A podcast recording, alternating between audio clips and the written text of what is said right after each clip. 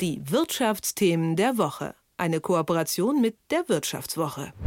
Stellt euch vor, eure Eltern haben vor Jahrzehnten einen Glücksgriff gemacht und günstig eine Wohnung geschossen. Heute hat sich das Viertel, in dem die Wohnung ist, zum beliebtesten der Stadt entwickelt und die Immobilie ist nun ein Vielfaches wert.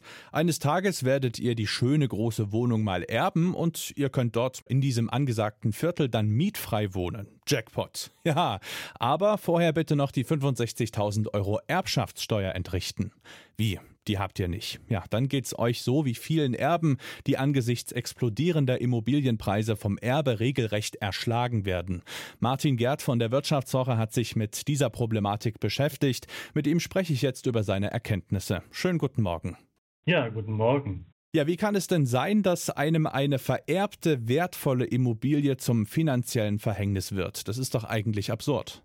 Ja, das ist eigentlich absurd, hat aber auch mit der Systematik der Besteuerung in Deutschland zu tun. Das heißt, wir haben auf der einen Seite stark steigende Immobilienpreise, mhm. vor allen Dingen in den letzten drei, vier Jahren. Auf der anderen Seite haben wir aber steuerliche Freibeträge, die seit 2009 nicht erhöht wurden. Das heißt, der Anteil der Immobilie, die nicht durch Freibeträge abgedeckt wird, wird ist immer größer geworden, damit eben halt auch die Steuerlast, wenn eine Immobilie an die Erben übertragen wird. Was müsste sich denn an der Erbschaftssteuer ändern, damit das Problem nicht mehr ganz so ein großes ist? Also sie abzuschaffen kann ja nicht die Lösung sein. Wie könnte sie reformiert werden? Ja, es gibt ja Forderungen beispielsweise von, von der Union, die Freibeträge zu erhöhen. Es gäbe natürlich auch die Möglichkeit, die Steuersätze anzupassen, dass man sagt, okay, bis zu einem gewissen Grad ist der Steuersatz so moderat, dass die Steuerlast, die die Erben bzw. die Begünstigten im Fall einer Schenkung zu tragen hatten, verkraftbar wäre. Aber bisher zeigt die Ampelkoalition keinen Eifer, die Erbschaftssteuer in diese Richtung anzupassen. Mhm. Und jetzt gehe ich mal davon aus, ich habe eben eine sehr, sehr wertvolle Immobilie geerbt, kann jetzt aber weder das Geld, Cash auf, die, auf den Tisch legen und möchte mich auch nicht bis ans Ende meiner Tage verschulden, um die Erbschaftssteuer bezahlen zu können. Bleibt mir dann im Zweifel nur noch der Verkauf der Immobilie oder gibt es andere Möglichkeiten? Ja, wenn gar nichts mehr offen steht, dann bleibt natürlich nur der Verkauf. Allerdings gibt es natürlich Möglichkeiten, den Wert der Immobilie auf möglichst viele Personen zu verteilen oder es gibt halt die Möglichkeit, die Immobilie stückweise zu übertragen, denn diese Freibeträge erneuern sich quasi alle zehn Jahre.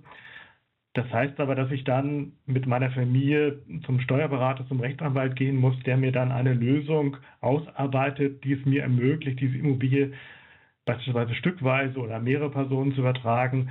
Dafür muss aber auch noch genügend Zeit sein. Das heißt, wenn ich so eine Immobilie übertragen will, dann sollte ich nicht warten, bis ich 70 bin, sondern man sollte schon sehr viel früher mit so einer Lösung anfangen. Mhm.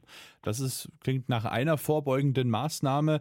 Äh, ihr habt ja in der Wirtschaftswoche so einen ja, kleinen Katalog zusammengestellt, was quasi die Eltern schon vorbeugend tun können, wenn sie äh, ihre erbenden Kinder nicht mal eines Tages mit einer riesigen Erbschaftssteuer erschlagen wollen. Kannst du da vielleicht mal noch so ein paar Punkte anreißen, worauf man da schon ein Auge haben könnte? Ja, zunächst einmal sollte man die Immobilie erstmal bewerten lassen. Das heißt, oder zumindest mal herausfinden, wie hoch der Wert der Immobilie überhaupt ist. Mhm. Denn danach kann ich dann auch die entsprechende Lösung ausrichten. Das heißt, wie hoch ist der Betrag, der Wert der Immobilie im Vergleich zu den Freibeträgen, die mir zur Verfügung stehen. Das hängt natürlich auch von der Zahl der Kinder ab. Habe ich mehr Kinder, der Freibetrag pro Kind beträgt 400.000 Euro. Wenn ich natürlich drei Kinder habe, dann habe ich natürlich ein Gesamtvolumen von 1,2 Millionen. Äh, da kann ich natürlich schon relativ viel abdecken. Und der zweite Punkt ist natürlich, ich sollte prüfen, ob es nicht die Möglichkeit gibt, das steuerbefreite Familienheim ins Spiel zu bringen. Das heißt, gibt es innerhalb der Familie Angehörige, die dieses Familienheim zehn Jahre lang bewohnen könnten, dann blieb es steuerfrei. Da müsste ich mir natürlich überlegen, wie kann ich alle übrigen Angehörigen, die auch erbberechtigt sind, vielleicht mit anderen Vermögensteilen abfinden, sodass ich dann eine gerechte Lösung für die gesamte Familie habe. Mhm. Kannst du vielleicht uns noch einen Ausblick geben, was ihr in der Titelstory bei euch in der Wirtschaftswoche zu diesem Thema sonst noch besprecht, dass wir da einen Überblick bekommen?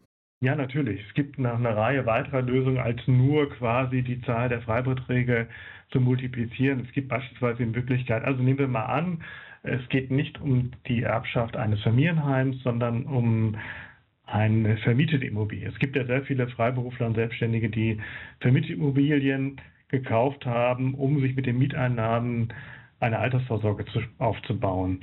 Und solche Immobilien lassen sich natürlich mit einem im Behördendeutsch genannt Miesbrauch übertragen. Das heißt, dass die Eltern das Nutzungsrecht an den Mieteinnahmen behalten.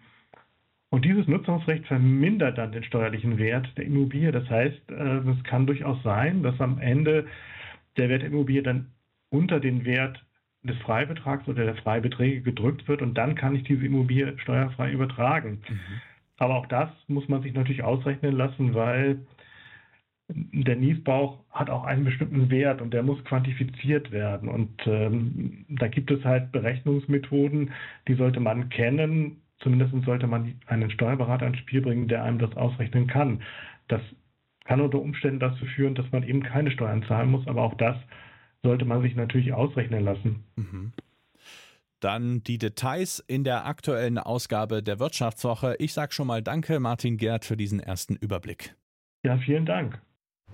Die Wirtschaftsthemen der Woche. Eine Kooperation mit der Wirtschaftswoche.